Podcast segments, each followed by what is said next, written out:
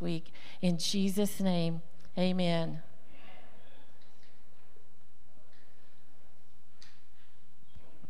Amen. Good evening, Lake Church and friends and family. Amen. One of the greatest things we get to do here through our trained ministers network is we get to ordain and set apart ministry gifts that already have the hand of the Lord on them. Amen. Our hands mean nothing if the hand of the Lord is not on the ministry. Amen.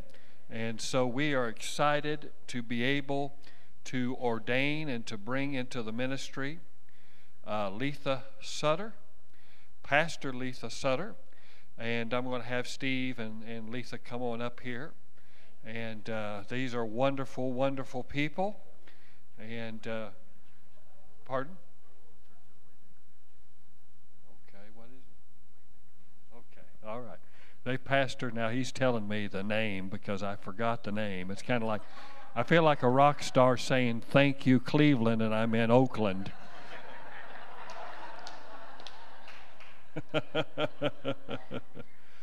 but uh, they pastor Waymaker Ministries in Grove, Bernice, Oklahoma. Okay? I got it right. I should have wrote it down. But these are tremendous people. God has opened the door and given them a church building free of charge. They just gave it to them. Amen. Beautiful lake property there around them, beautiful community.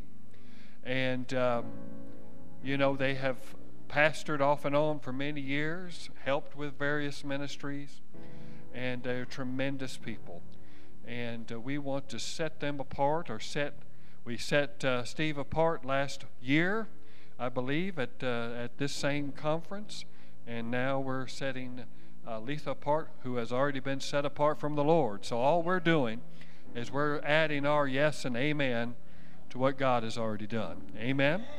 And so, as uh, Pastor Kenny is up here with me, and uh, we are here to charge you with the same charge that many out here were charged with. It is the charge that comes from 2 Timothy chapter 4. And he says, I charge you in the presence of God and of Christ Jesus, who is to judge the living and the dead, and by his appearing and his kingdom, preach the word. Be ready in season and out of season. Reprove, rebuke, and exhort.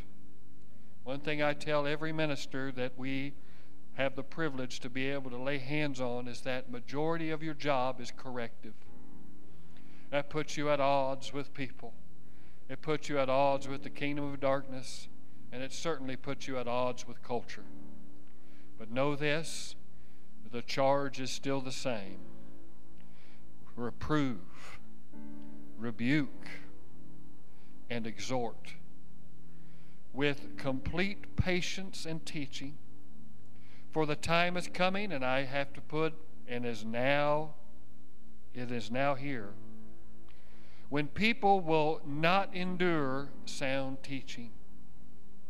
But having itching ears, they will accumulate for themselves teachers to suit their own passions and will turn away from listening to the truth and wander off into myths.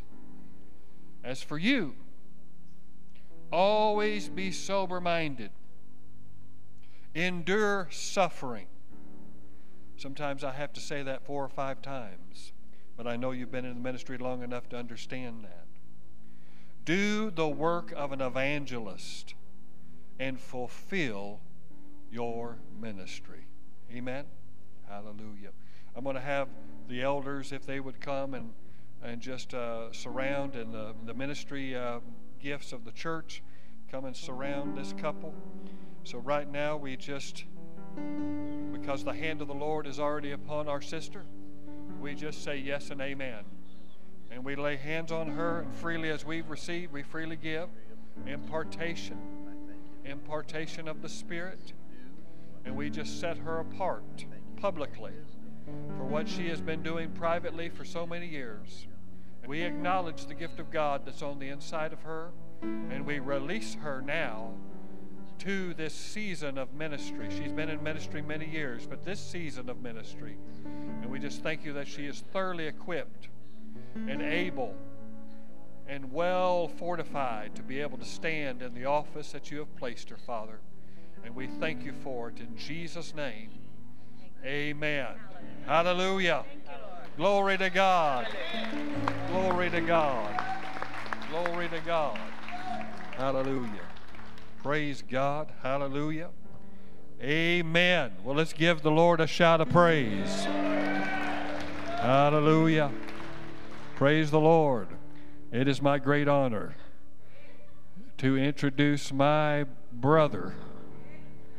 I'm the younger Powers brother, is what I am, and the best looking one. Amen. You know it to be true. This man has been a part of my life since 1994, I believe, 94.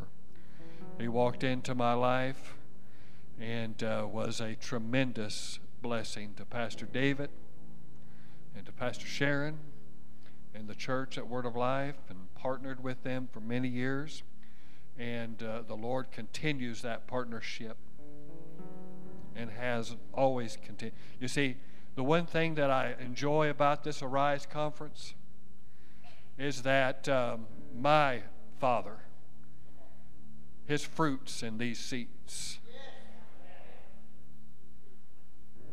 And that blesses me. That blesses me. That blesses me. Because I see it all over. And we give him honor. And through that relationship, you know, the uh, half of the I, I would have to say, and I'm just getting sentimental here, all right? 80% of the people that sit in this seat, I wouldn't know if it wasn't for Pastor David Emai.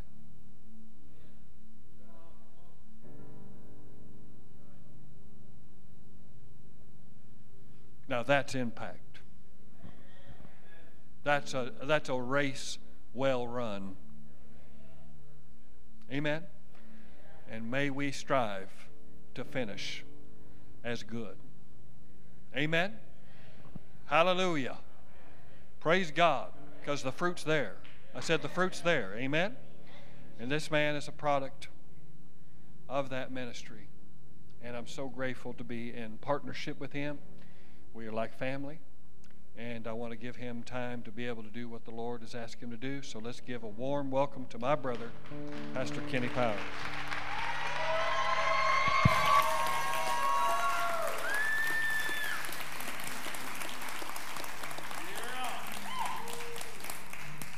Wow. I'm honored. Man, you just you're just messing me up.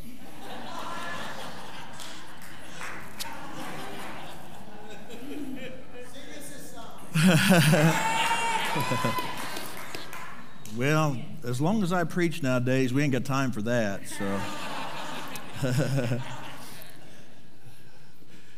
I'm honored. And uh, uh, I have to say that uh, to be in this company and uh, to be hooked up with this group of people um, is just, just amazing. Uh, I honor the men of the house, the leadership of the house that uh, work with Pastor and flow with him, hold his hands up. And uh, man, you guys are valuable to me. You've been a blessing to me. And I want to honor all of you. Not just the men, but the but the all the leadership here. So when I say men, ladies, you're included too. You're you're, you're part of that because uh, they can't function. And, and and I have to say I'm honored to be numbered among uh, the gentlemen that that have ministered this week. Uh, uh it's just uh, an honor to be in their company, and uh, all of them have been friends to me. Uh, they've been a blessing to my life. Uh, I'm thankful for my relationship with Pastor Greg and, and uh, the fruit that it's yielded. And so, uh, guys, uh, just, just pray for me tonight because uh, y'all just knocked it out of the park. And, and I know, my brother, you're going to bring it tomorrow morning. I know. I'm looking forward to that. I've been blessed by everybody, and I'm looking forward to that as well as you, brother. And I know you're going to you're going to wrap this up and. So, uh, as uh, Pastor Jason said this morning, thank you for letting me go after you. No pressure here. Okay? And so I'm going to endeavor to do in the time that I have what the Lord has given me to do. And I just want to give you a greeting that I would give a three headed Englishman. Hello, hello, hello. All right? So. You ever meet a three headed Englishman? Now you know. Hello, hello, hello. So, it's that greeting. I'm trying to keep up with you, Brother Jason. He was so funny this morning. I about, I about fell out. And I. Guys, I don't have a message tonight. I believe I have a word. How many know that a word is better than a message? And it's important that we have a word in this season it's important that we are hearing from God in this season. And I know that things have been said about COVID. I don't want to uh, go down that road, but early on, and here I go, early on, uh, when things started to roll out, the Lord had me get online. Uh, thank God for, for Facebook Live. Um, that's pretty much uh, what we had until uh, Pastor Greg helped us go online at the church, but I got on. I, when the announcement came out, I just felt like I had to. I had to be proactive because they're oh this is going to be bad and oh people are going to die and this is going to be awful and yada yada yada and uh, I made the statement coming into 2020 that 2020 was going to be a year of vision. I didn't realize that it was going to be, you know, I said vision and focus. I didn't realize that the vision was going to be on God and the focus was going to be on God. Right? I thought vision and focus for ministry, and we're going to see clearly what, and we're going to see like we've never seen before. But no, we had to focus on God, didn't we? Because we walked through something we'd never been through before. We didn't have anybody. I couldn't call Pastor Greg and go, hey, what do I do? He's like, I don't know. I'm, I'm trying to figure it out too my best Pastor Greg's impersonation. I'm trying to figure it out too. So.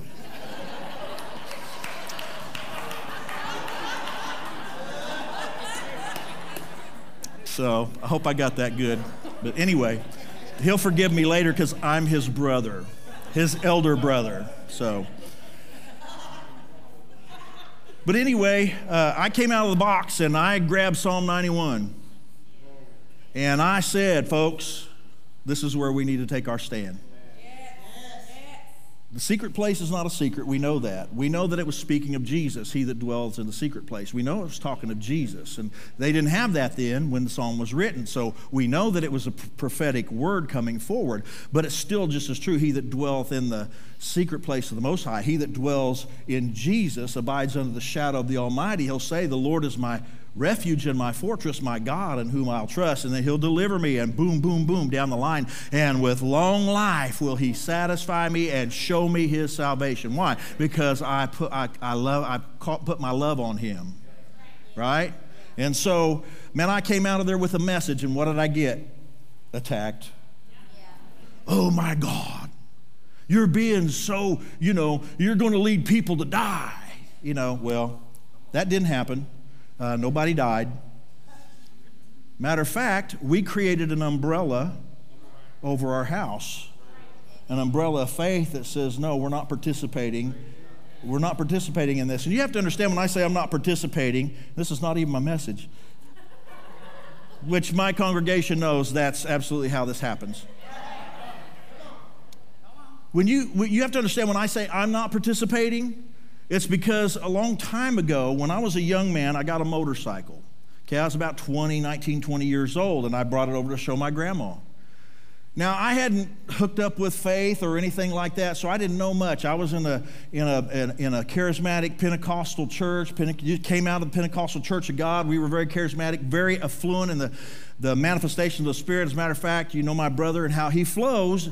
That's exactly how our pastor flowed. He, he, the anointing that was on our pastor dropped over onto to my brother, and, and so he flows just like him with that kind of anointing. And we saw miracles and signs and wonders in that church, but not a lot of teaching, okay? But I'm showing grandma my new motorcycle.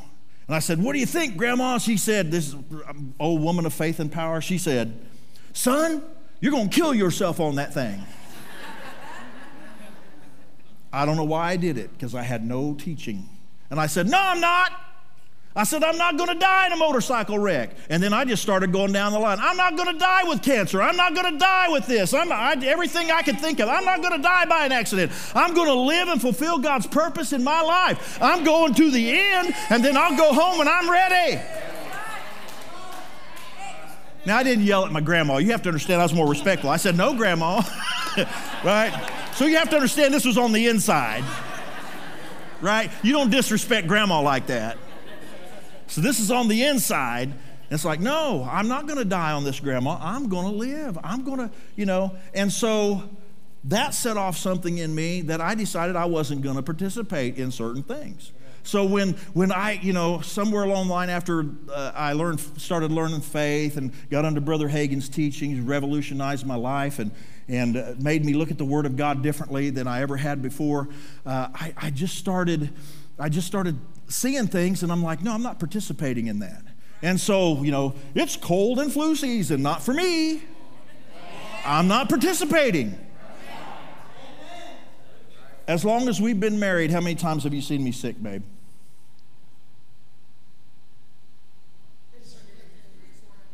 Three or four times. That was early on when I was young and dumb, right? So, I was smart enough to marry her. By the way, this is my beautiful wife, Lori, right here. I was going to introduce her. Stand up. I want everybody to see how pretty you are. Amen. Of course, you met Candace and, and Jenna and uh, Andrea, and then Abigail went home. So I've got four daughters, two granddaughters, and one son in law. Lord, help me with some men in my life. I just, you know, and, and you know what Candace and DJ said? We're done. I'm like, wait, wait, they're still, you can still give me a boy. anyway, all right. Let me try to get my message. So I decided that I'm not going to participate. I'm not going to participate. And so I decided, well, COVID comes along, I'm not participating. Well, how can you say that? Well, either I have faith in God, and, and the God who has kept me from, I've never had, since since I was a kid, I haven't had a flu vaccination. But I, I haven't had the flu in so many years, I can't remember when the last time was. And I haven't thrown up in so many years that I'm glad I didn't practice that anymore. You know I'm saying? I think the last time I threw up was when I was getting drunk back before I got saved. I think that's the last time. I'm telling you, I got hold of something and God and God and, and, and, it, it drives me when it comes to the things that are going on. Now, I'm going somewhere with this, and this is going to push right into what I'm trying to say tonight. You see, I believe that it's time for us as a church to level up. That's my message tonight. We, we, we need, it's time to level up, okay? And, and, and I believe that we have. Uh, we have been so entangled in the things of this world and in life and, in, and even in trying to do church, okay, I'm not even going to say ministry because I got something for you on that tonight. But in trying to do church, okay, that, that we've lost our influence that we need to have because our focus has been on the wrong things. Okay? So it's time the church leveled up. We, we, they've said it all week long. We should have been a voice. The, the people should be looking to us, and there's still time. I said there's still time for people to begin to look to the church for answers, but they've got to, they're, they're not going to look to a church that looks just like every other religion out there. They're not going to look to a church that has no mess, that, that has a message but no power. They're not going to come to a congregation, you understand, just to see miracles happen. They're not going to come. You're not going to get them. I don't care. I don't care how many outreaches and how many community things we do, they're not going to come for that. Now, I'm not coming against, but Pastor knows. I, listen, I understand Pastor's heart. Pastor's heart is to raise up people, not a ministry. You understand? The ministry is the result of the people, not the people, the ministry.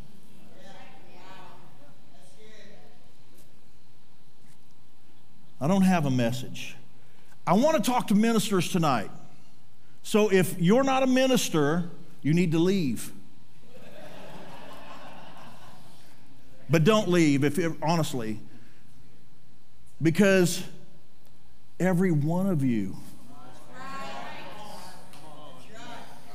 is a minister and every one of you is called to the ministry okay before by the time you leave tonight i want to see you see yourself differently Yes. Sunday, Pastor Chad got you seeing that there's something inside of you to take care of you. I want you to see that there's something inside of you to help the world. Amen. Amen. Thank you, sister. Amen. I know I got one over here. I am going to look to you all night. so back in November, I, I, got this sense of urgency that, that you know, we're, we're on a time schedule. We're, t- the clock is ticking, time is ticking down. Now, I, I'm not very good with prophecy. Uh, you know, uh, end times is not my subject, so I stay off of it because I, I know enough to mess you up. Okay? All right? I know enough to mess you up. All right? So I'm not, I'm not going to Pastor Greg you tonight with Leviathan means this and this. That. I, I, listen. I'm like, okay, I'm going to grab onto it. I'm going to, what books are you reading? I need to, I'm going to catch up. I'm going to get there, but that's not my, my style. Okay, you're, you're, you're at uh, Cracker Barrel tonight, okay?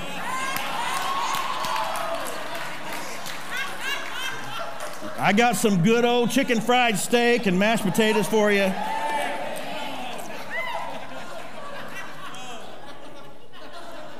but I got some revelation for you. Okay?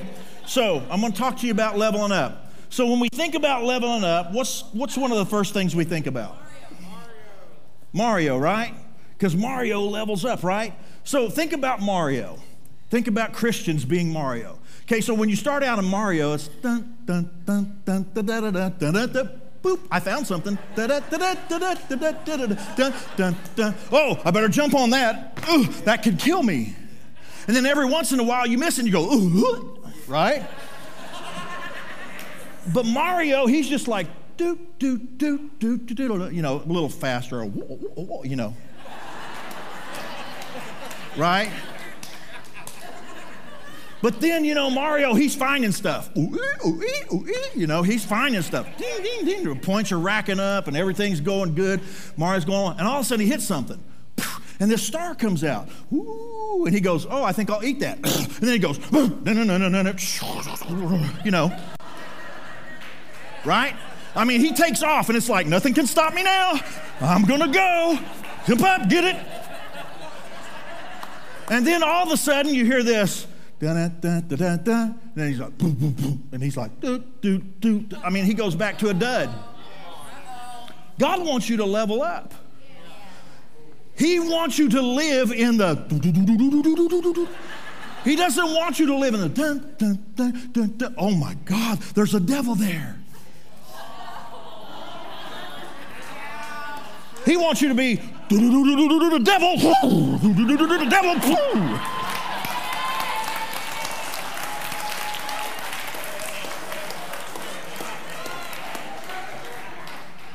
But the church is like, oh, I better stomp on that right?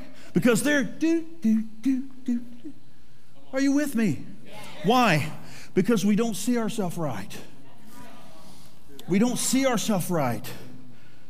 Listen, God started me on a path. Now I got to catch my breath. Somebody get me a star.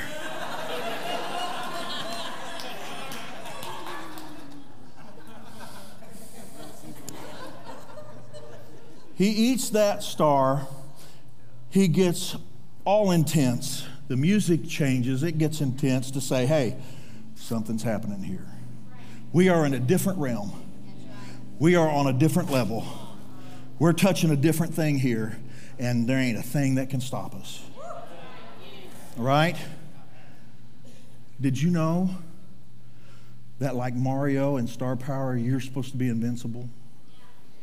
All the time, 24 7, 365. Did you know that? You are. You are. You're supposed to be just like him, but somehow we let the power wear off. Somehow we go back to life, and all of a sudden the energy and the strength we have is gone, and we're needing another star. The problem is, we don't realize that we have the star living in us in the person of the Holy Spirit that declares, Greater is He that's in you than He that's in the world. And somehow, you know, and I, I, I, like 80s Christian rock, man. My wife is having to endure, but she's from the 80s, so anyway, so uh, she knows all that, you know.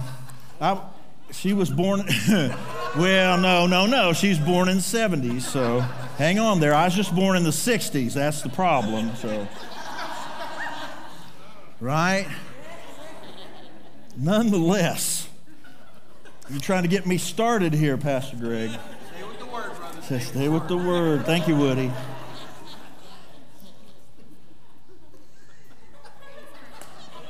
I have been, I have been just inundating her with 80s Christian rock. And, you know, in 80s Christian rock, there's just a song for everything.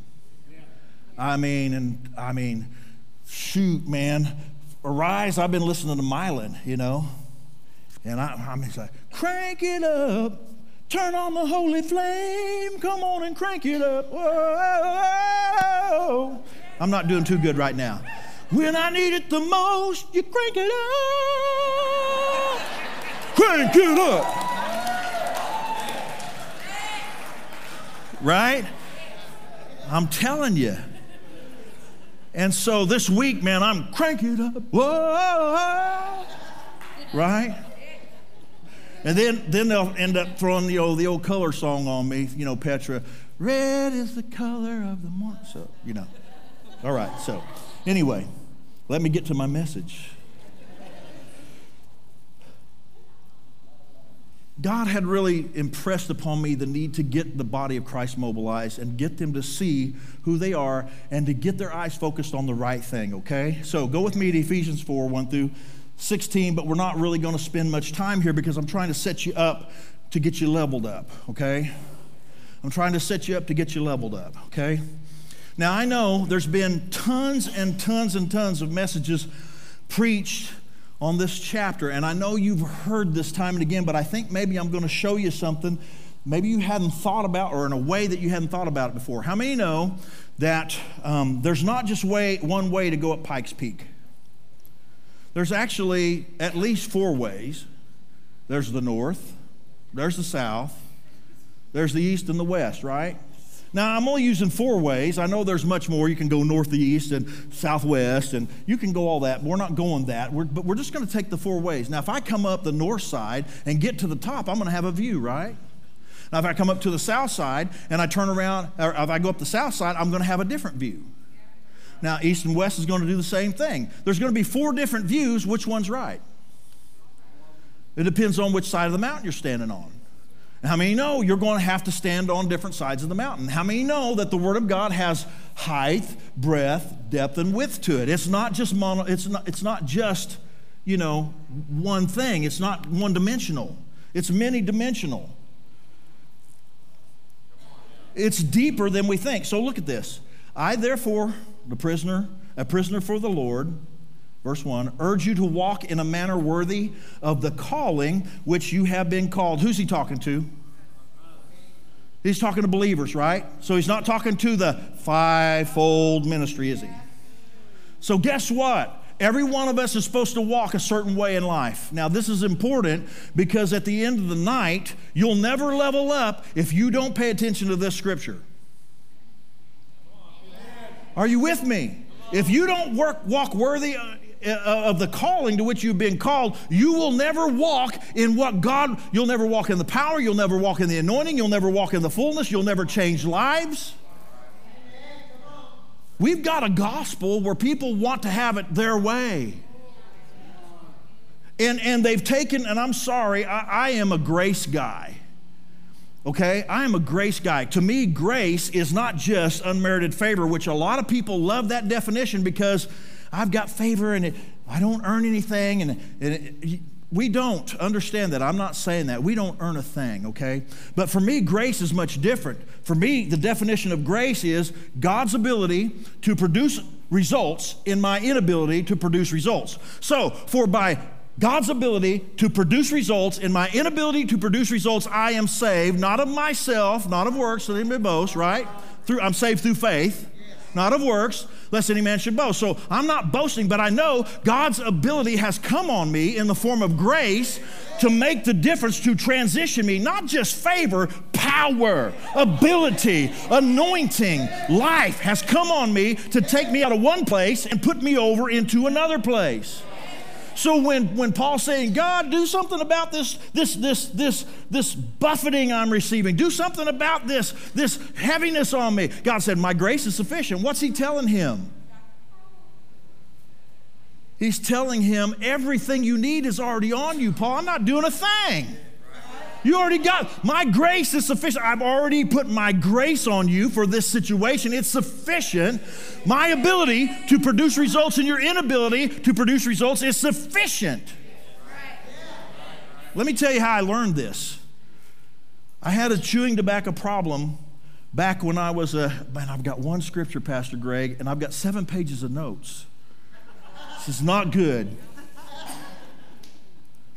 Back when I was a young man, uh, I, I, I uh, got saved, got rid of my drugs, got rid of my alcohol. I mean, it was when I got saved, to get saved, you couldn't do that stuff no more. You couldn't sleep around, couldn't live with somebody, couldn't go get drunk, couldn't go to the clubs. Matter of fact, they were a little stricter back then. We were burning our rock records. I, I can't tell you how many dollars worth of Beatles stuff I, I why? Because backward masking, it's evil, you know, burn it up. Okay, so that was then, right? But I mean, I. I lit up my whole album collection, man, watched it burn and, you know, listened for them demons to scream as they were. Some of the stuff we did, you know, bless our hearts, were right, but we just didn't have nothing, no knowledge. But anyway, so when I got saved, you weren't allowed to, I mean, if you're, now, you had to make a decision. You literally had to say, if I, and you knew it as an unbeliever. You knew as an unbeliever, if I'm going to go with Christ, I cannot have these things in my life. And everything that was in the area of black, you cannot do this. It was black and white. You can't do this and be a Christian. Everything that was there, you knew you're sacrificing that the moment you go down there. You knew you're putting that on the altar. Now, I'm not, I'm, I don't want to open a big can of worms, but I believe it helped me because when I went down there, Brother Daniel, I, I knew I couldn't keep those things in my life anymore. I knew I had to give them up. So I literally laid them at the cross.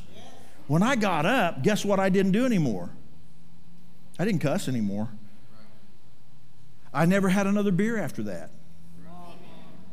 I quit messing with girls like I used to. Hello? I had a girl friend say to me, I'm surprised you haven't tried anything. I'm not saying I do, but I'm not saying I don't. And I'm saying, well, I'm saying I don't. I don't want to get hit with lightning. You don't do that to God's girls. I know it sounds stupid to you, but I'm telling you, it was like, this is no no. You don't do it. The Bible says don't do it, you don't do it. Are you with me? And so I walked away from that stuff and I, and I never was tempted. I went to work on Monday morning after getting saved on Sunday night. And on Monday morning, I got hurt at work, blood flowing out of my hand, and I became Gomer Pyle. Anybody know who Gomer Pyle is? Older folks, younger folks are going, "Who's Gomer Pyle?" Just look at just look at that retro TV they put on. You know what is that? You know, right? Gomer's on there, and, and I cut my hand and it's, and it's hurting. I went, golly! And then I got happy. You know why I got happy? Because that Friday, if it would have happened, there would have been every anything but that coming out of my mouth. And I'd have been I'd have been cussing the guy that caused it to happen. Are you with me? But it wasn't in me anymore. Why? Because I couldn't be a disciple and have that, so I laid it down. Now I don't think that having having a standard is bad. I don't think, and but but you know nowadays, well, I've got a problem with cussing. I'm sorry, uh, you know. Well, it's because it's not. As a Christian, you don't have to quit that anymore. For a lot of places, oh, just give Jesus your life. I didn't even say all this stuff. I'm sorry. I'm trying to preach my message here. Y'all are doing this. It's your fault.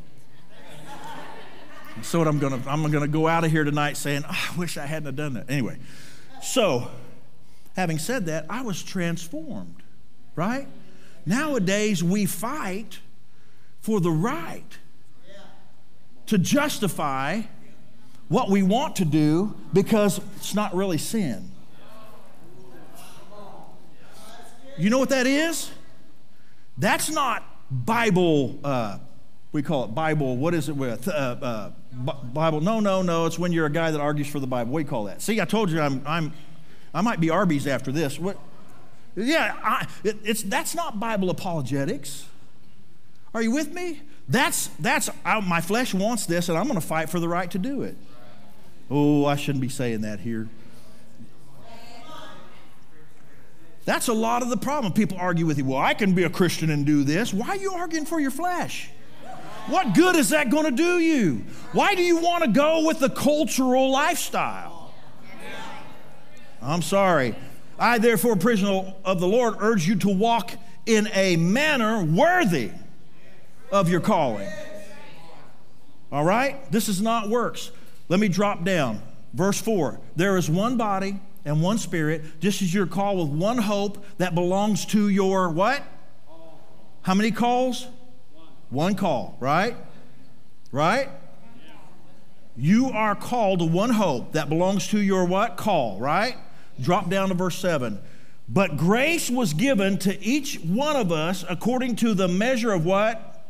Christ's gift. Therefore, it says, when he ascended on high, he led a host of captives and he gave what? He gave gifts to men. So we have a call and we have gifts. Okay? Now, if we just jump into the scripture, then, you know, we're going to go down the next place, verse 11, and he gave the apostles, the prophets, the evangelists, the shepherds, the teachers, and the teachers, right? And so we would think, well, that's where the gifts stop, but that's not really where the gifts stop. I want to show you something. Oh, I'm jumping way ahead here. Uh, let me see. He gave gifts to men, he gave some apostles. Romans 12, 4 through 8. For just as each of us has one body with many members, and these members do not all have the same function, function so in Christ, we, though, though uh, many form one body, and each member belongs to all the others, we have what? We have what? Gifts. Are you there with me? I jump pretty fast, I know. We have different gifts according to the grace that was given us, right? If your gift is prophesying, then prophesy in accordance to your faith. So we have gifts, different gifts, we have grace given, and we have faith. Now, I know this may not be making sense to you, but I'm, I'm going somewhere with it. You're gifted. Not just the fivefold ministry, you're gifted. There's a reason why you're gifted. Now, he says if your gift is prophesying, what is prophesying for? Edification of the body, right? So I submit to you, I'm going to back up to my scriptures. So go back to Ephesians chapter 2. I'm going to back up because I needed to throw that in there. All right? uh, he, so he, he gave these things to do what? He gave the apostles, prophets, evangelists, pastors, teachers, and your gift, your grace, and your faith, your gift, your grace, and your faith for what? For the, or to equip, the King James says, for the perfecting of the saints, For what? So you're called to what? The work of the ministry. So, how many ministers do we have in here tonight? Okay, so did it say a ministry? Or did it say the ministry? So I got to point you in a different direction tonight because we thought the ministry was here, or the ministry's here, or the ministry's here, but you're not thinking right. I'm a gift. This is my gift. The ministry, the work of the ministry, what is that? Think about it. Second Corinthians chapter 5, verse 19, 20 in there, right? He says, To wit, God through Christ reconciled the world unto himself and has committed unto us what? The what? Did it say the ministry? Did it say a ministry? The ministry? So, what is the ministry? It's the ministry of reconciliation. What, did, what was Jesus' last command? And do what? Make disciples. So, what are we supposed to be doing? What is the ministry consist of? Getting people reconciled. Come on. Getting people reconciled and then discipling them. So, then what about the gifts? The gifts are for let me show you, because you need to see this.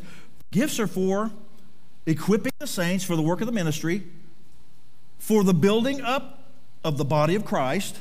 What are the gifts for? To build up the body of Christ. Amen. Right? Until we attain to the unity of faith. If, if the ministry is what happens up here, that He wants the body to be in, in, in engaged in, then if we don't need any musicians and your gifting is, or your ministry is music, you're going to be pretty frustrated because there are not enough churches for you to be music minister. It's not the ministry, it's your gift. Listen, if, if, if the ministry's not happening, you don't need my gift. Come on, somebody. If somebody didn't get a hold of you with the Word of God and the Holy Ghost didn't cause you to be, con- be born into the family of God, there would be no need for Pastor Greg, Lake Church, or any other thing here. It's only because we need to bring you together to promote the unity of the body, to develop the body, to grow the body, to edify the body, to cause the body to function together that we even need this building. But we have so made this the ministry. In the eyes of most people, this is the ministry. It's only where the body comes together to edify itself so that it can do the work of the ministry. Are you with me? I am passionate about this.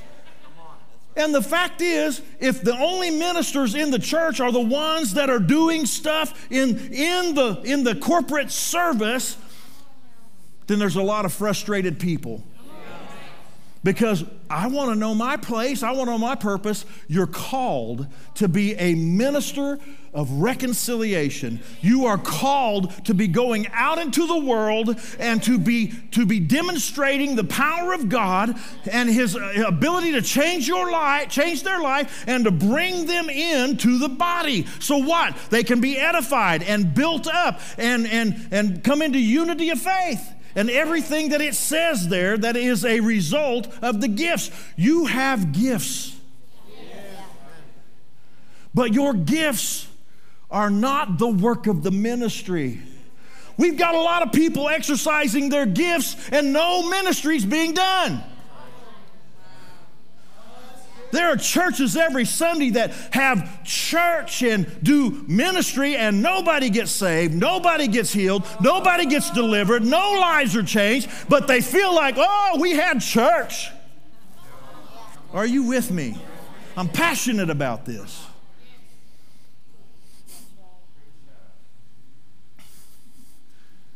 We're called to the work of the ministry. That's why Mario. Because most of us are going around like this, supposed to be doing the work of the ministry, doot, doot, doot, doot, and I'll get a little token every now and then. And I'll, and I'll have a little conflict, but I'll get on his head, but sometimes I won't, and I'll ugh, wither up.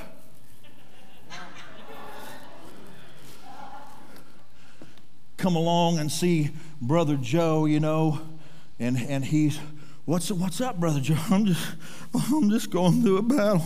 Oh, it's just so tough. I mean, the devil's whipped me from pillar to post. Well, Brother Joe, if you hadn't been going doom, doom, doom, doom, doom, doom, doom, doom and you had been walking worthy of your call, you'd have been ready for whatever's coming your way.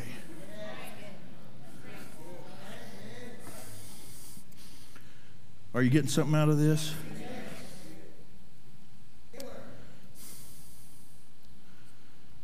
I've, I've totally obliterated these, so that's probably about six pages of notes right there. That's gone. I jumped. If my gift is my ministry, then I'll always be looking at what I can do inside the church. And if there's no place for the expression of it, I'll be frustrated and I will not be effective in my Christian walk. The gifts, folks, are for the equipping of the saints for the work of the ministry, for the building up of the body until we come to the unity of the faith and the knowledge of the Son of God, to mature manhood, to the measure of the stature of the fullness of Christ, so that we're no longer children tossed to and fro by the waves and carried about by the wind of doctrine, by human cunning, by craftiness and deceitful schemes. Rather, speaking the truth in love. Well, I'm telling the truth, brother. Yeah, but where's your love? Because you're not supposed to be tearing that limb off, Leviathan.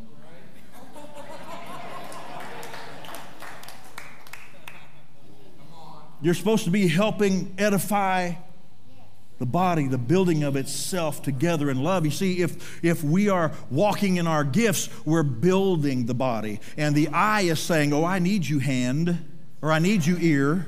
And the foot's saying, I need you, hand and our uncomely parts are saying, Thank you for recognizing me. And there's no jealousy and there's no schism. Why? Because I recognize that my gift in the body is to help the body grow, to help the body become one, to help the body be mature, to help the body become complete. I, my gift needs to be exercised in the church, but at the end of the day, I have the ministry. And if I don't what happens when, when, when, when a child stops growing? Well, they're an adult. No, I'm kidding. What happens? If a child stops growing before they reach maturity, something's wrong. The body isn't functioning properly, and the body of Christ, in many cases, because they haven't added their gifts and haven't realized that they're not in competition, but they're for the edifying that's the beauty of, of this group of people. I'm not jealous of Ramon. I hope I said that right. I'm not jealous of Jason. I rejoice with them. Every time I come in this place, look, I've been pastoring longer than Pastor Greg, much longer. I've been going almost, it'll be 30 years next year. Same church. Took it over. I am the plodder. I just keep going. I just, I know where I'm, I've got a direction and we're going there, and I'm that guy that keeps doing this, right? You wonder, does that ever, that guy get tired? He does, but he keeps plodding. I'm that guy. Am I jealous that he is able to, he's done more on his property than I've done on mine? Oh, heck no.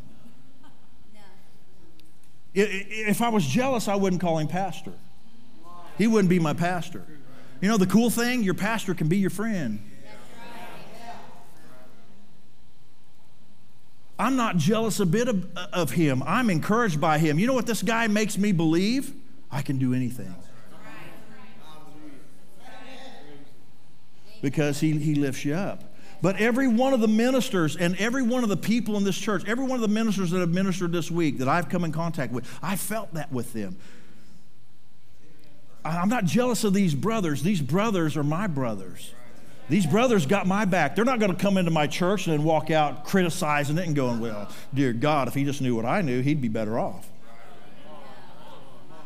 Not one time, as I sat back there on the third row, did I go, I must not be very important to Pastor Greg because look, Woody got right on the front row and there was Brent right on the front row. And, and I know your name, but I, it, I, I do that. Yeah, but he was right, and his wife got to sit up there too. I didn't say, boy, Jason just trotted right up there, didn't he? But look, I'm stuck on the third row, and I'm his brother. Third row, Kenny, yeah, he just, he's the plodder. He's just gonna keep coming.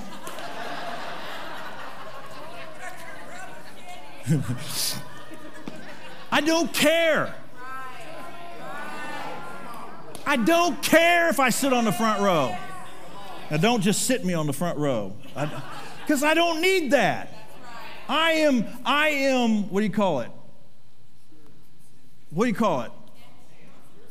I'm secure in my relationship. I know that I'm Pastor Greg's brother and best friend. Sorry, guy. Call me John. I'm the one that lays his head on his breast. Just kidding. We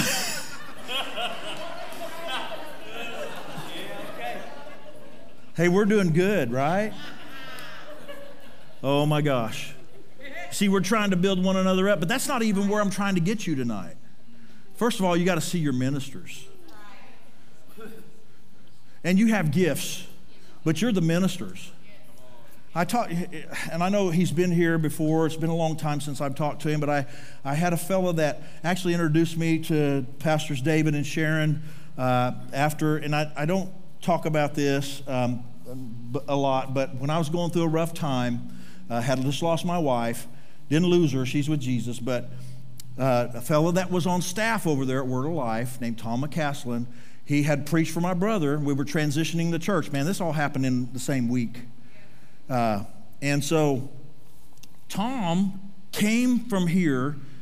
I don't know why he came to help me. And then Pastors Steve and Letha, they came over, which uh, he's, he's my uncle by marriage. She's my dad's sister, and I introduced them, and now that's my fault. Uh, but anyway but that's okay. It worked out. So at least he tells me most of the time, you know. So, so. She tells me. She tells me. Anyway, I'm trying to keep out of trouble here. Uh, but anyway, I was introduced. Tom came, and then he brought me uh, down here about a month later after my wife had passed away. And I met Pastor David and sat across from the desk from him. That man cried with me and, and prayed with me, and he gave me time that I wasn't expected and it got me hooked up with Pastor Greg. That relationship set all of this up because the, the, body, the gift, was edifying the body and coming to its aid. And not just one person, but many people. And, and uh, I actually lost my place. So, but isn't that good? How I could flow right into that, you know?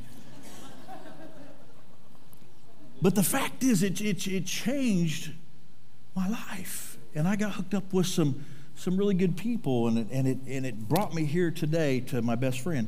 And so,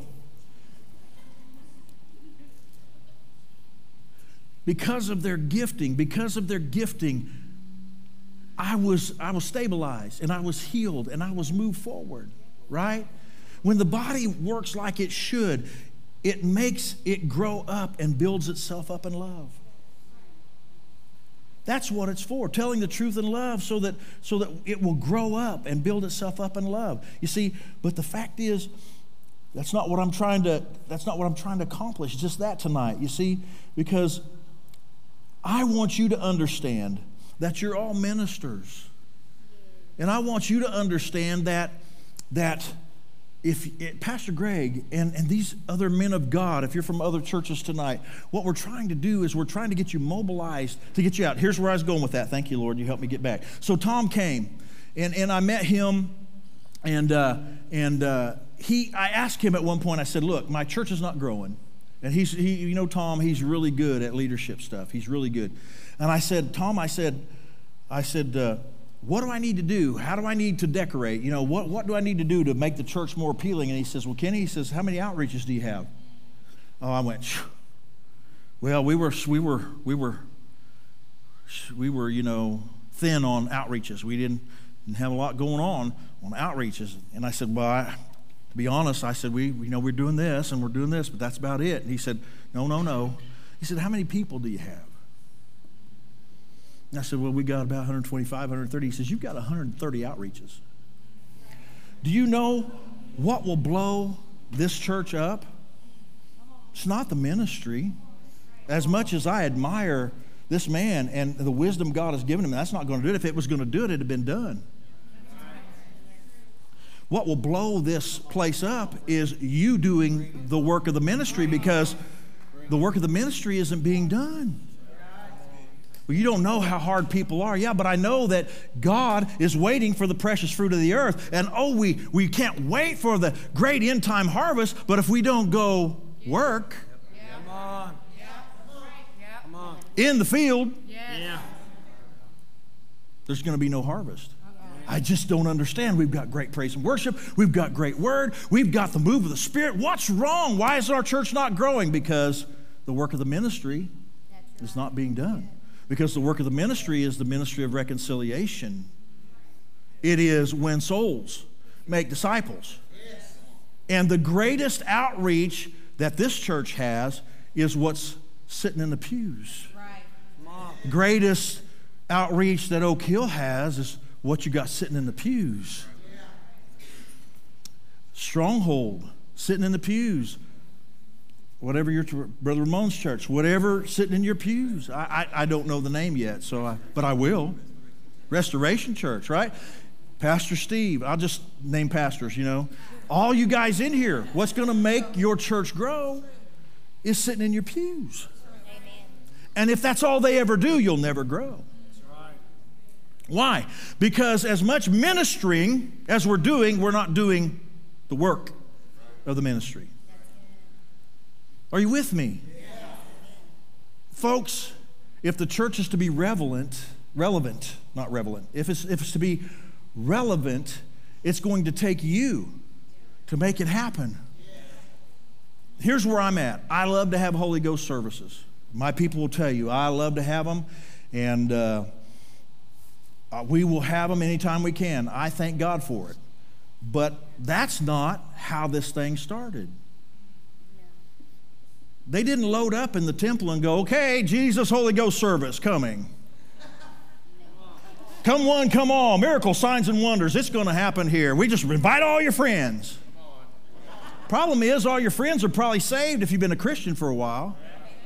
You need to find some new friends. Oh, oh Lord, don't make me say that one. You know the story of the feast? And and and the, the guy calls all the people in. It's kind of like nowadays revival. Hey, we're going to have Arise. And so invite all your friends. Well, well, I got this going on. I got to go to the lake. My kid's got a football game. I got to do this. I got to do that. And so I'm sorry. Uh, I just can't. Uh, what happened? I just can't make it. I just can't make it. All those that are beckoned, you know, they got something to do. They're supposed to be the ones that will come. Well, you know, the COVID. This place should be full of people. It may not be the ones we invited. It may be the ones we go to the highways, hedges, you know, that kind of thing. Hey, people, uh, Pastor Greg, you ought to get up here and say, you know, hey, I want to, I want to tell you something. Don't invite your friends. Don't invite your family members. Go out to the highways and hedges. Drag some bum in here. Let's get him saved. That's not politically correct. Drag, drag some uh, uh, person in who, who's at a deficit right now.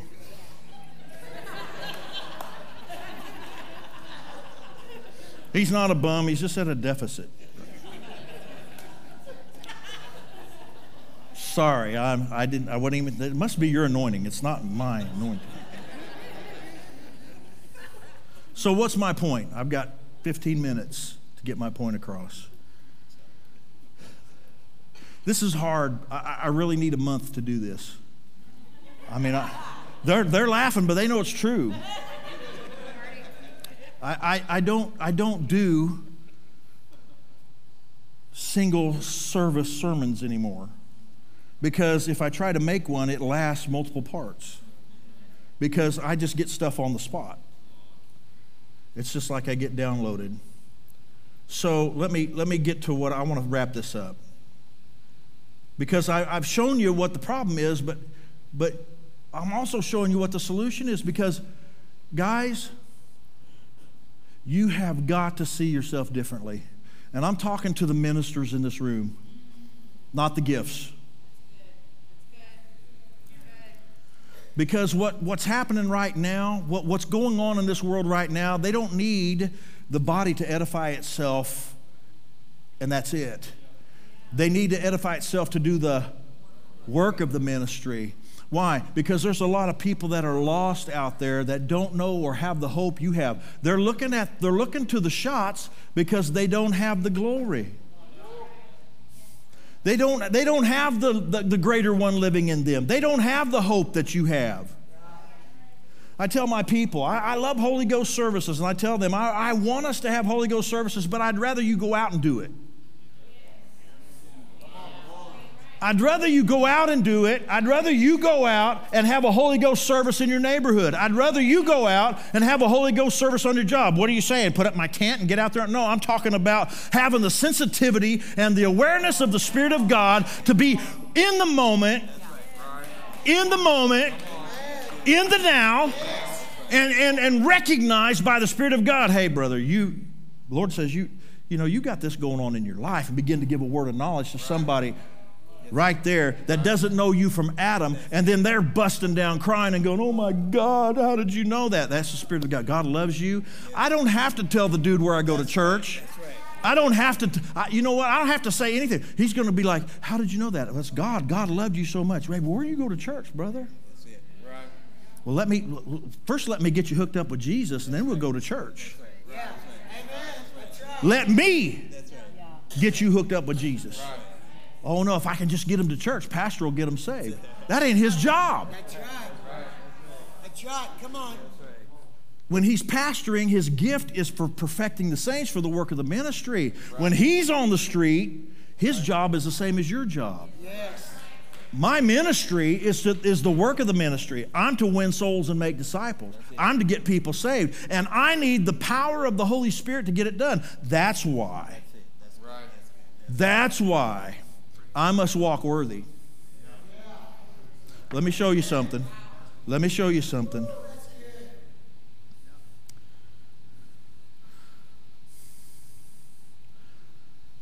I believe that we're in the last days, but even if we aren't, you and I only have so many days on this earth. And so, effectively, your life, you're living in the last days. Even if Jesus tarries and your days come to an end, they're still the last, they're the only days you have. They're the only days you have. And in keeping with that, I believe that each and every one of our days are full of divine appointments. They're full of opportunities to share the gospel. We walk by people every day that if we were sensitive to the Holy Spirit, He would make us acutely aware of what they needed. We could, by the Spirit of God, meet that need, and we would see them want to know our Jesus. But we've turned the ministry of reconciliation into Have you heard the word of God today?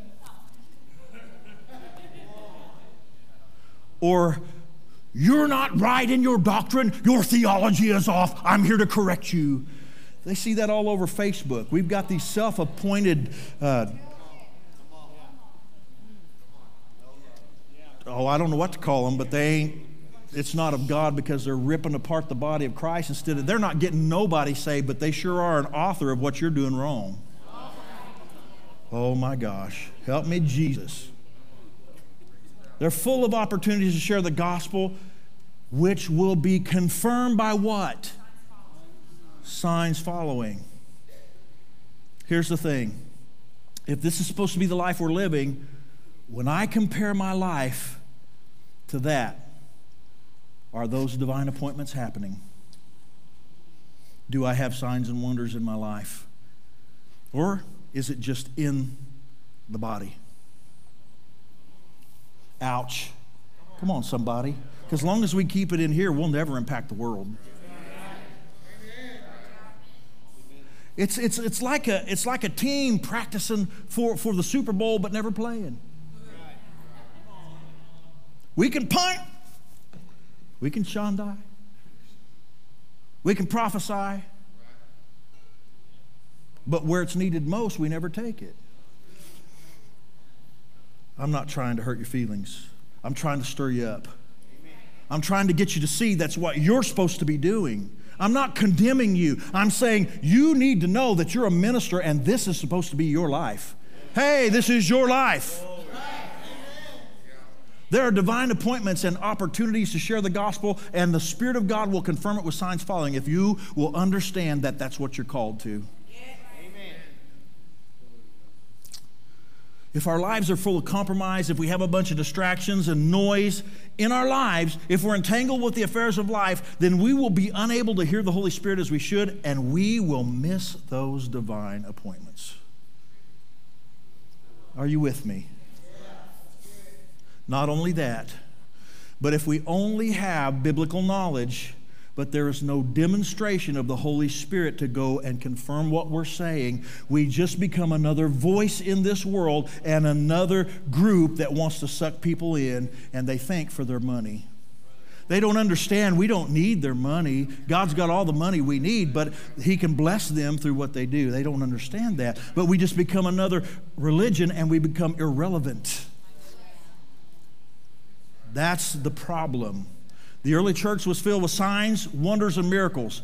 Down through the ages, when signs, wonders, and miracles were in action, following the preaching of the gospel, the church has been set apart and has been its most effective. Are you still with me? Now, once again, we have to position ourselves, spiritually speaking, as the ministers of the gospel to be sensitive to the Spirit of God to flow with Him so that we can make an impact in our community. The early church, man, it didn't say they, they it said they went from house to house. I, I, I, we, we have small groups, we have, we have cell groups. We go from house to house. We do that. I mean, we go to houses. But I don't think, I think it's one sided if we think that, if we limit that scripture just to, just to one group of gathering. So they went from house to house. Could it be that they were going there with a word from God to a house that maybe didn't know Jesus? And they knocked on the door and they were invited in to break bread after they told or read their mail or after a miracle was done through the name of Jesus because the Lord led them to that house and they shared the gospel and people got one. I mean, we limit the word so much we have to position ourselves. We have to position ourselves. The things that used to be regarded as unacceptable practices for believers are now being justified for, by those who desire to practice them. We are to come out from among them and be separate, says the Lord. The old timers, and I'm old enough to know a few old timers, used to say this. They used to say, Salvation is free, but to live in the fullness of the anointing costs you everything. We cannot live like the average Joe and play in the elite game. Think about this. We cheer on every four years, don't we? A group of people, either winter or summer, we cheer these people on. And for four years, you don't hear of them well, you do in the fourth year, but for three years, you don't hear of them. And what are those people doing? Things that you can't see, but they're not living your life. They're not eating what you eat. They're not partying like you party. They're not going where you go. No, no, they have a very different regiment. They have a very different lifestyle. Why? Because they want the gold. They want the gold, so they sacrifice. I'm not talking about, now see, we don't earn anything. Understand this. We don't earn anything. I get that. We don't earn anything, but I sure can position myself to be in the right place at the right time by my sacrifice and by my lifestyle choices. I'm not here to be the policeman to tell you what you need to change in your life. But what I am here to say is if you're not seeing the miracle signs and wonders flow out of you that you dream or hope that you can see, or if you're not if you're not ministering and seeing people come to the Lord like you want to, maybe there needs to be some lifestyle changes made.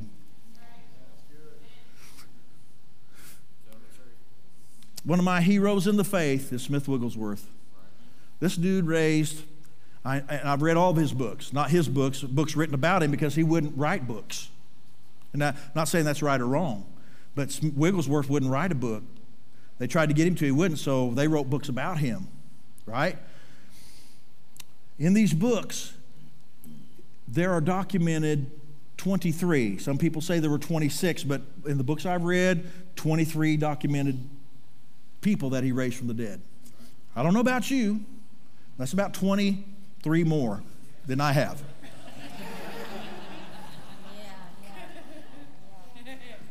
And yet, Jesus said that we were supposed to raise the dead. And Jesus said we were supposed to cleanse the leper, heal the sick. Well, that's a whole nother message, Lord. I can't go there. You see, in the church, what Pastor Chad was trying to teach you is to tap into what already belongs to you. But in the world, they need you to heal them because they don't have it in them. But if you don't see yourself as the minister, if you don't understand that you are the ones who do the work of the ministry, not this place. It's not going to happen. If we're waiting for it to happen here, it's not going to happen. I'm sorry, but it's supposed to happen through you. You ought to be so fruitful out there that we have to build bigger buildings just to help people get together because you're bringing so many in. But guess what? If you birth them, you need to raise them. I'm going to get this person saved. They can go to pastor. No, it's your job. You, you had that baby. It'd be like you having a natural baby and saying, Here, pastor, raise this baby. I didn't give birth to it. It's your job. Come on, it's your job. Jesus' commission was to who? Everybody that was around. And he said, You need to go into all the world and make. How do you make a disciple? We got to win them first. So you need to birth them babies, and then you need to take care of them. Guess what? How many know that you know more than an unsaved person? You know more about the gospel and about Jesus than an unsaved person. As a matter of fact, I know for a fact in the churches of the pastors that are here tonight, you know well more than many churches in the country. And, and, the, and the newest baby in this place has been taught well enough that they could raise a baby up past what many pastors that have been pastoring for years could do. Oh, did I say that? I'm sorry. I'm not sorry. I'm not sorry. It's vital. I know I got one minute. It's vital for us to get the junk out of our life. 1 John 3 21 through 22. Notice this. What's going on in my head will, will affect my ability to release faith. Let me show you something. Beloved, if our heart, now this word heart here is not talking about your spirit man, because your spirit man will never condemn you. I mean, we need to rightly divide the word. So he says, But if our heart does not condemn us, what does it say? We have confidence before God. We have confidence before God. If our heart doesn't condemn us, we have confidence before God, right? And whatever we ask from Him, because we keep His commandments and do what pleases, or whatever, and whatever we ask, we receive from Him because we keep His commandments and do what He pleases. Your lifestyle will directly affect your ability to have confidence or faith toward God when it comes to your approach, when you approach Him or how you approach Him, or your ability to trust Him for the anointing to do the work of the ministry. If my heart condemns me because I'm living a lifestyle that I'm fighting for my flesh to do the things I want to do, I'm justifying it. Well, all things are lawful, but not profitable. And some things will cause your heart to condemn you. Your mind will get in turmoil over what you're doing because you know what's right. We're told concerning Adam and Eve, and they heard the sound of the Lord walking in the garden in the cool of the day, and the man and his wife hid themselves from the presence of the Lord God among the trees of the garden. But the Lord called to the man and said to him, Where are you? And he said, I heard the sound of you in the garden, and I was afraid because I was naked and I hid myself. He said, Who told you that you were naked? Have you eaten of the tree which I commanded you not to eat? Nobody had to tell him to hide. Who told him to hide? Why did Adam hide? Because his heart condemned him. He knew how in the world are you going to walk in the fullness of the anointing if your heart is condemning you? Oh, I'm not worthy.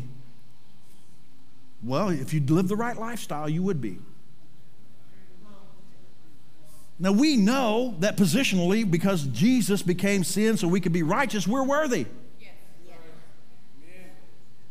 But our heart won't know that because this thing constantly has to be renewed. And if I'm living a life that's compromising this.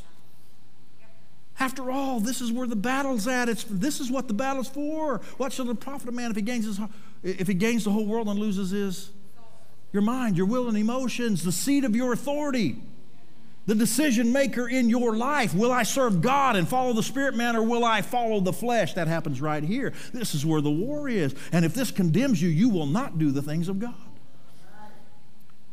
It wasn't the devil condemning Adam and Eve in the garden. Oh, you're naked now. Look, oh, you've done it. He didn't, he didn't have to. It wasn't other people around him because there was nobody. It wasn't even God. It was their own hearts. If we don't recognize this, if we don't get rid of the compromise and the sin in our life, it will render us unable to flow with the Holy Ghost and ineffective in our ministry. We need to level up. There's got to come, the church has to come to a place of consecration, dedication, and holiness. And holiness not for the for earning anything, but for positioning myself.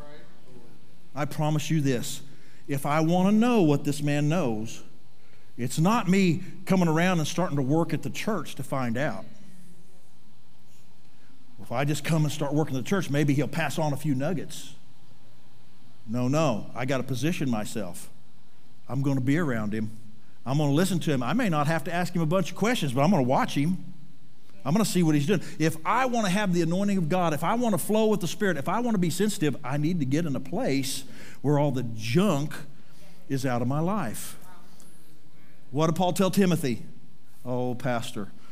What did Paul tell Timothy? He said in, in, in uh, chapter 2 of uh, First Timothy, isn't it? Where he says, No man that, that wars entangles himself in the affairs of life, that he may please the one, that he is. We're so entangled. Yeah. Do I, do I close my church? Do I open my church? COVID, what's this? That's all here. If I just get alone, I can get it here. I can get exactly what to do.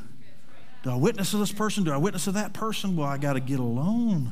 I got to get in a position so that I can hear what the Holy Spirit has to say. I've got to be like that elite athlete that changes my diet for what I want to accomplish. I've got to be that elite athlete that works out my body for what I need to do. I got to be that elite athlete that says no to certain activities that that nothing wrong with them, but it will not promote what I want to accomplish in my life.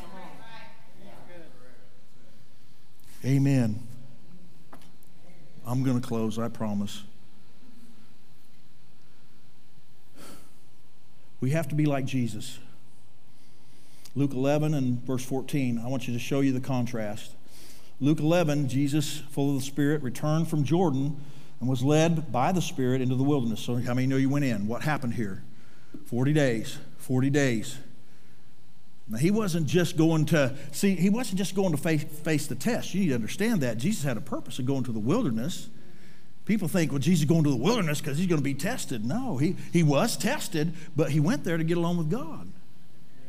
I, I, that's what I believe. Now, I know the text doesn't exactly say that. That's what I believe because why?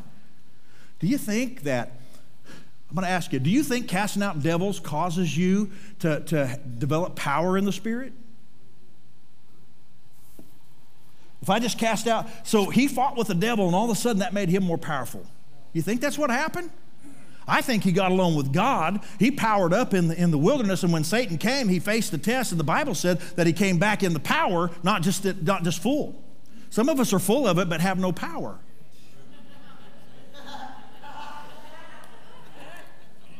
I didn't say that, did I? It's your anointing. This is I'm blaming that. I understand that this is how Jesus started his ministry, but we find again and again and again Jesus going alone to pray, going aside to pray. Why? Jesus didn't live his life like everybody else. I understand that he was under the old covenant. I understand he was living for our salvation, but again, you look at the lives of the apostles in the early church. They didn't live like a lot of us do. Now, I'm not condemning you, but I'm saying whatever you want to do, you got to position yourself for it. If you want to flow in signs, wonders, and miracles, if it ain't happened yet, then something's got to change. Are you with me? I have to make sacrifices for what I want. My will, of course, my wants, my desires. I have to make those sacrifices, but when I do, I can be like Smith Wigglesworth. You thought I forgot about him, I didn't. Wigglesworth is one of my heroes. He raised 23 people from the dead, raised a lot more than I, but he had a different lifestyle. If you've ever heard Lester Sumrall's testimony, Lester Sumrall said this. He said, I went to visit Mr. Wigglesworth one day. I was in England. I was about 23 years old. He said, I came with my knickers up, just like as they wore knickers, but he said, I came with my bowler hat. He said, I had my umbrella, and he said, and I had my newspaper because they always carried a newspaper around in England. That's what you did. And I had my newspaper in my arm. I knocked on the door. Mr. Wigglesworth opened the door. And he said, Before I could say anything, he said, What's that? He said he pointed to the paper.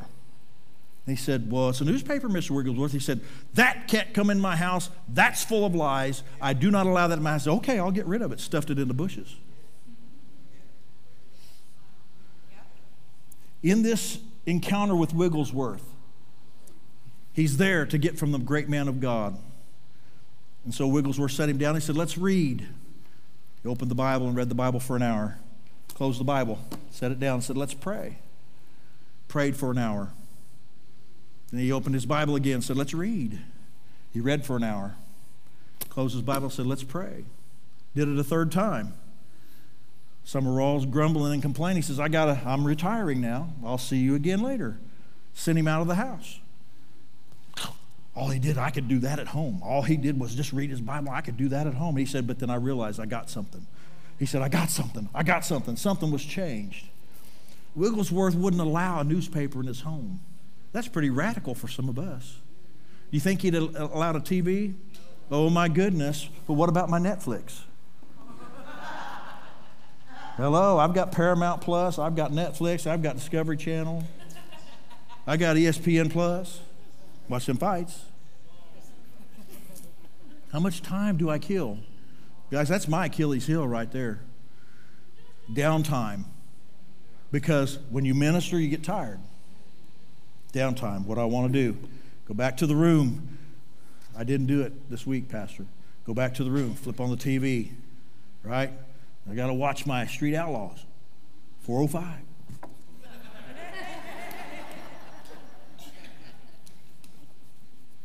there are some things that got to go if I want to position myself. I'm not earning anything. I'm putting myself where I can hear. I'm shutting the garbage out of my life. Lay aside the weights and the sins that has easily beset you. Why is this so important? Because the world needs the church like never before. I'm quitting. I, there's no way I can do this. I've got more pages. The world needs us. The gifts, your giftings, the gifts, the amazingness of this body, the amazingness of the bodies of your churches is not going to do it. It's going to be the ministers in your church. And they've got to see that they're ministers and that the ministry is not, this is a result of the ministry. Because when we win them and bring them in, they need what, what the body can bring, the edifying. They need to learn to use their gifts, they need to learn to build one another up. This should be a safe place, but if people are competing for positions rather than rather than being the parts of the body they're called to be, this can't work right. And why would that happen? Because instead of doing the ministry, they're trying to be ministers. Are you with me? Now, I wish I could lay hands on every one of your heads tonight and make the transition for you. But this is one of those things. And I'm going to ask you to do something tonight. You could do it at home, you could do it in your chair. But I'm going to ask you to do something tonight. And this don't, won't even have anything to do with me. You're not going to hurt my feelings if you don't respond. This is just what I know I'm supposed to do. The Lord said that there, I'm not, I'm not going to prophesy and lay hands. I could, because you know I'm related to my brother. I can. I can do that. I'm not him, but I can do that. But this message is to ministers who want to do the work of the ministry. And all I'm asking you to do tonight is take a step of faith, or not, not even a faith, a step of, of how, what do you call it? Where I'm saying, I want to do this.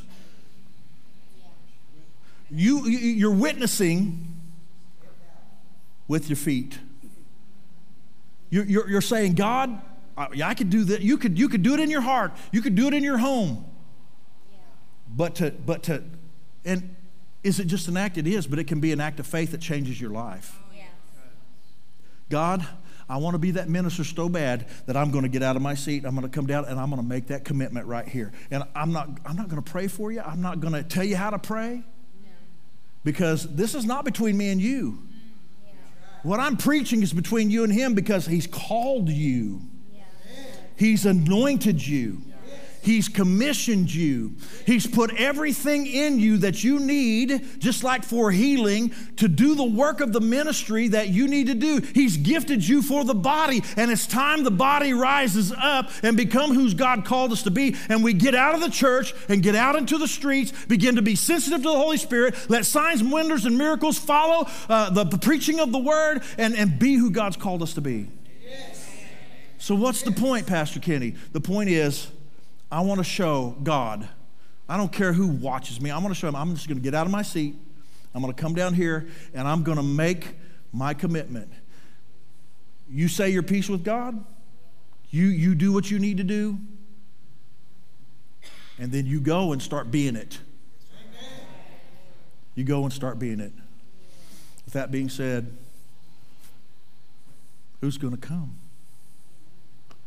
You won't hurt my feelings. I'm done. Who's going to step up into the ministry? I don't need to do that. Well, no, you don't. You don't need to, but I want to. I want to. I'm here. Amen. I'm done, Pastor Greg, and whenever.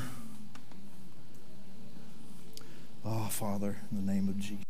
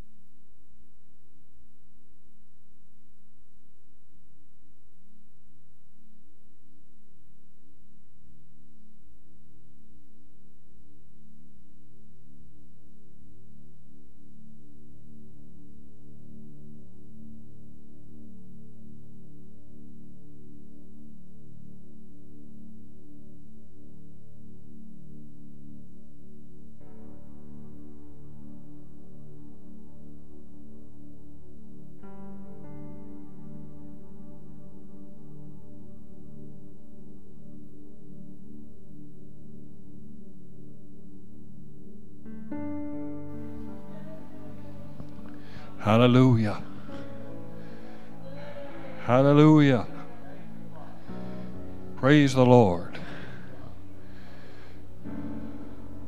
Praise the Lord. Glory to God. We answer the call, Lord. We answer the call, Lord. We answer the call. Hallelujah. Hallelujah. Thank you, Jesus. Thank you, Jesus. Glory to God. God is good. Glory to God.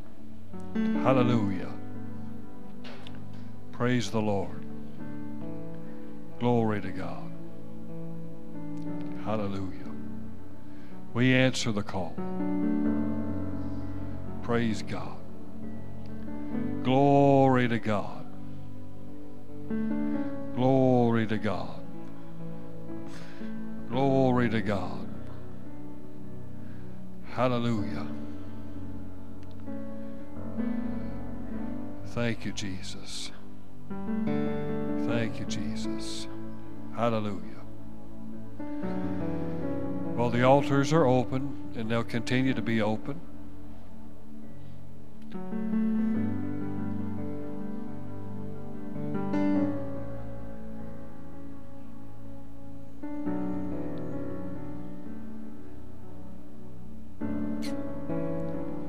There's more. There's more to what you're called to. There's more to what God is trying to do in your life. And you're never able to go there the way you are. There seems to be sometimes a smugness that comes upon people who feel that they are where they believe they are. And you'll only go so far.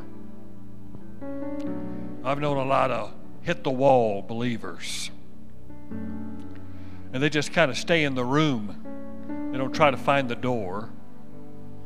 They don't try to find a way out, to break through and to break out. They just sit down and they get comfortable. You see, Jesus said this in the 14th chapter of the Gospel of John. He said, Don't let your heart be troubled. If you believe in God, believe also in me. In my Father's house are many rooms, is really what the Greek says rooms. And he's not saying, I'm going to prepare and build you a house in heaven. That's not what he's saying. What he's saying is, is that you now have access to areas that were not previously open to you so that where I am, oh, get a hold of that, you may be also. Jesus said a very curious thing in the third chapter of the Gospel of John. He said this He said, No man has seen heaven except for he that hath descended from heaven, who is in heaven. Jesus had a connection with the realm of heaven in the dirt of earth. He was in the rooms of God, and He beckons us to come in to these rooms, to these places in God. But many people are content with just where they're at and what they're doing. And what we have received tonight is an admonition a beckoning. I beseech you, Paul would use. It's the most compelling term to draw the person in. I beseech you by the mercies of God. He says, Walk worthy of the calling wherewith you have been called. Amen. That means we need to continue to go into the new realms and rooms of God that are being displayed in our life. And how are they brought forth? They're brought forth by words. You see, he didn't have a message, he had a word. What was the Word? The Word created the eyesight to see the new room that God wants to bring you in.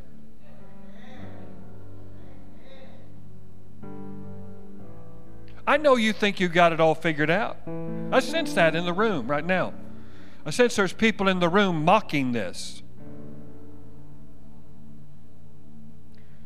You should know me well enough that I don't tolerate the devil or demons in this place. And I don't tolerate witchcraft.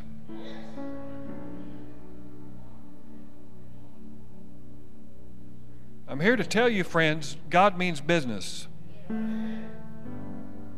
We're going to have an Ananias and Sapphira type situations that are going to happen in the church. You better wake up.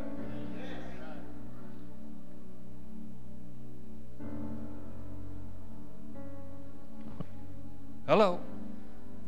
You're not going to answer to that person next to you. You're going to answer to the Lord Jesus Christ for what you've done with your life. And whether you have taken seriously the admonition that's been brought forth in this house. This is integral. This is important. This is vital. That we stop getting focused on. And, and the main thing that I heard from my, my brother in the Lord today is that we're so focused on gifting that we forget ministry. We're trying to develop our influence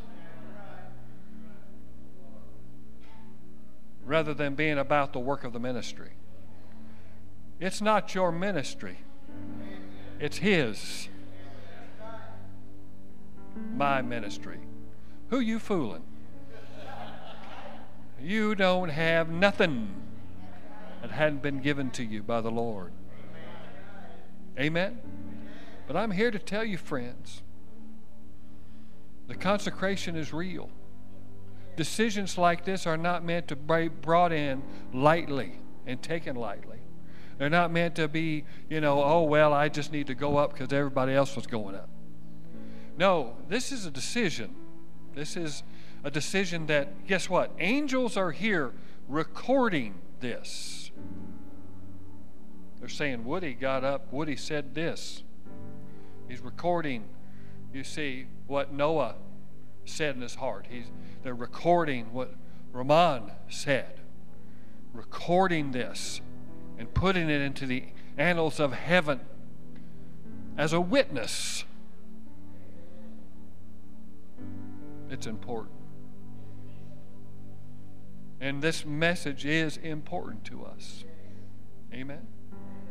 It's important to us. Hallelujah. Praise the Lord. Glory to God. Glory to God. Glory to God. Glory to God. Hallelujah. Hallelujah. Hallelujah. Glory to God.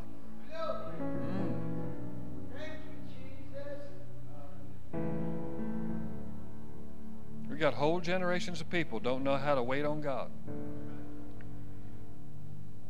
They get a service past 25 minutes, they're they're all antsy and want to get out. But you know, we saw that Sunday night. We had to marinate, didn't we? We had to marinate. You have to sit and marinate. And if you were here today, you began to get a good revelation on the now that God lives and abides in. And people are undisciplined in their mind and they're thinking about what they're going to do tomorrow when God's moving in the now, right now. He wants to saturate you in His presence and give you that. You know, the major directions in my life never came through a word of prophecy from someone else. Never. They came by sitting in His presence, marinating in His presence, allowing His essence and his being to just kind of just saturate my life to where I just I didn't get information. I didn't get data download. I just I just knew something was going on. And that something was changing.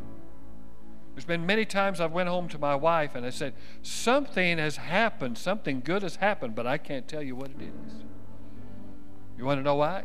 Because you, just as Jesus, he said, No man has ascended to heaven, but the Son of Man who came down from heaven, who is in heaven. Jesus walked in the presence.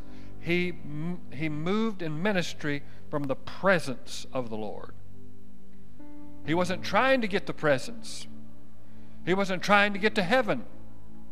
He was already there positionally, he was already there spiritually, and he worked from that place. In my Father's house are many rooms, so that where I am, you may be also. What room is he asking you to get into? What do you need to break through to get into? Because He's got more than what you're presently experiencing. I know you've settled and you think you've got it made and you think you know everything there is to know, but I'm here to tell you it's just a drop in the bucket. God has more for you. He is insurmountable, He is incomprehensible. He is the everlasting, almighty God. He invites you.